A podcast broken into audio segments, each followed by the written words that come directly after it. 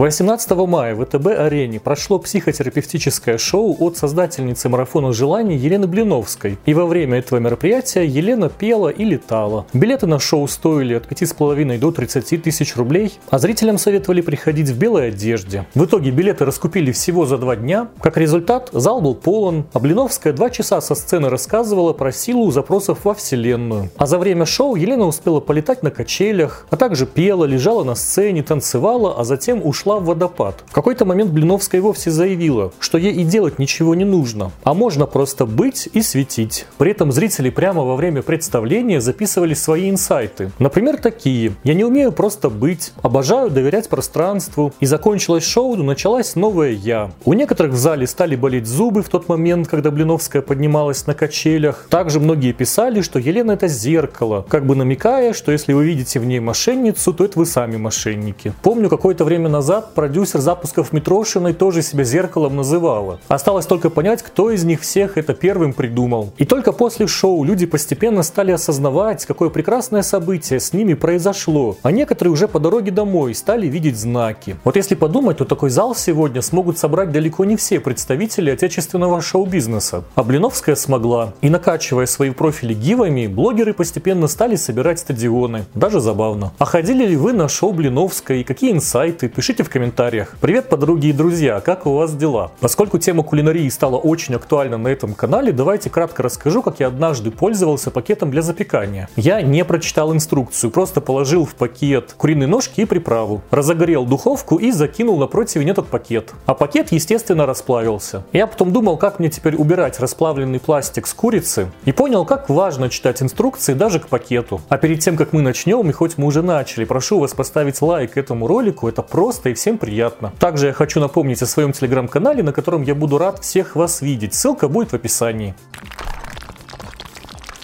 А Ксения Бородина так спешила на шоу Блиновской, что ей даже пришлось спуститься в метро. «Я адски злая, не могу просто. Я вся мокрая», заявила Ксения и добавила, что вчера я на красной дорожке ходила, а сегодня в метро, трындец, чтоб еще раз. Бородину возмутило количество людей в общественном транспорте, и, как я понял, метро ей совсем не понравилось. При этом на бревне ей сидеть не брезгливо, а тут почему-то побрезговала. Еще я видел в телеграм-каналах сторис, на которых Бородина была шокирована давкой в вагоне, а также советовала людям купить себе автомобили и брезговала сесть на место, которое ей уступили. Правда, у самой Бородиной конкретно этих сторис я не видел, а сейчас многие пишут, что их и не было. И просто кто-то в телеграм-каналах запустил вот такие коллажи. Поэтому остановимся только на ее видео сторис, на которых Бородина с красной дорожки спустилась в метро и разозлилась. Но, видимо, это был какой-то день открытых дверей для блогеров по посещению метрополитена. Так Алена Водонаева рассказала, что ей тоже пришлось впервые в жизни одной спуститься в метро, и она по телефону общалась с кем-то, чтобы не потеряться. А учитывая, что Бородина и Водонаева Мамаева стали популярны благодаря Дому-2, хочется спросить, какие у них там на бревне претензии к подземному виду транспорта. И расскажите в комментариях, какое у вас отношение к метро и теряетесь ли вы там. Катю Дыденко с друзьями избили в караоке-баре. Началось все с того, что Дыденко купила себе победу в какой-то очередной премии. И после церемонии награждения Катя с друзьями направились в караоке-бар отмечать это событие. А как мы помним, поет Дыденко вот так.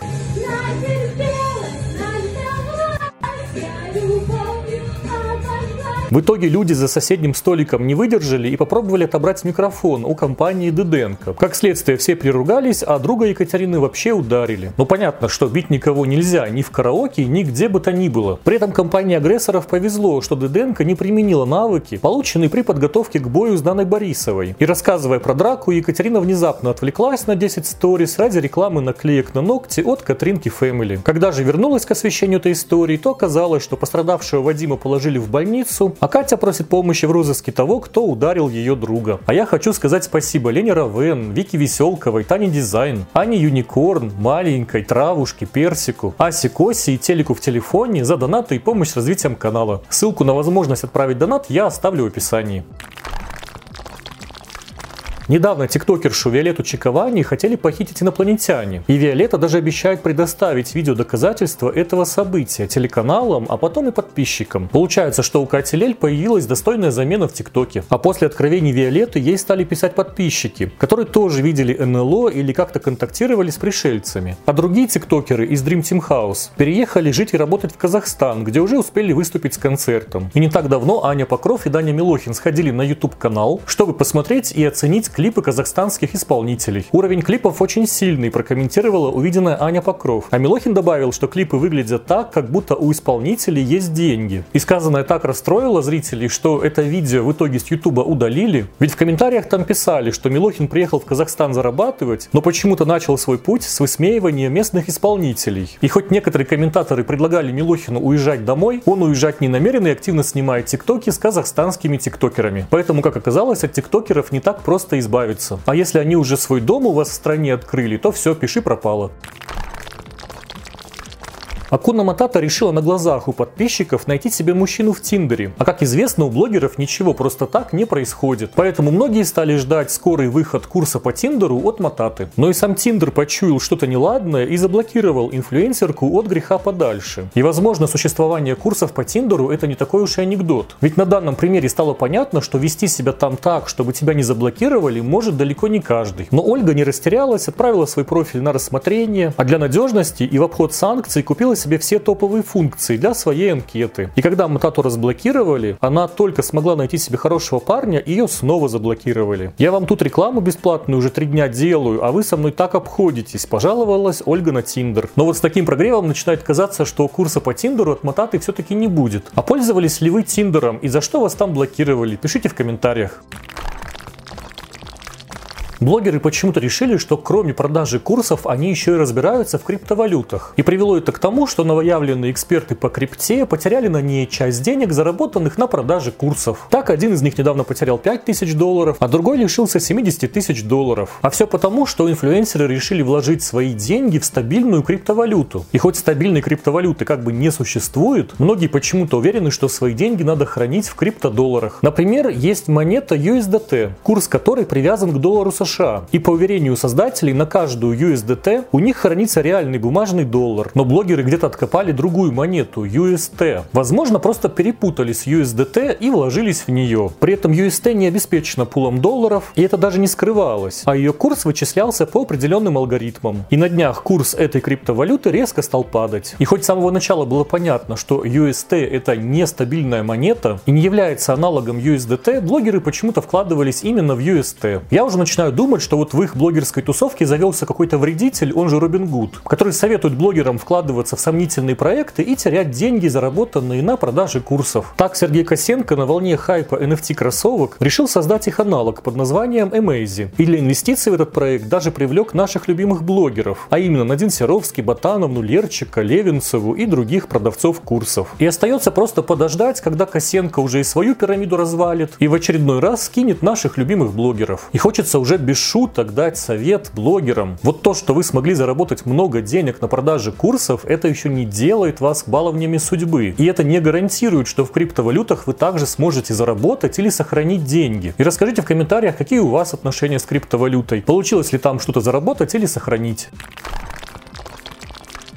Есть уточнение по прошлому видео. Как мне написали, Ежевика уже больше года не является куратором в курсе ракета. Сейчас она сама по себе и неизвестно, чем с Лисой они там будут заниматься в прогреве и последующем курсе. Возможно, будут пересказывать информацию годичной давности, которая сегодня уже не актуальна.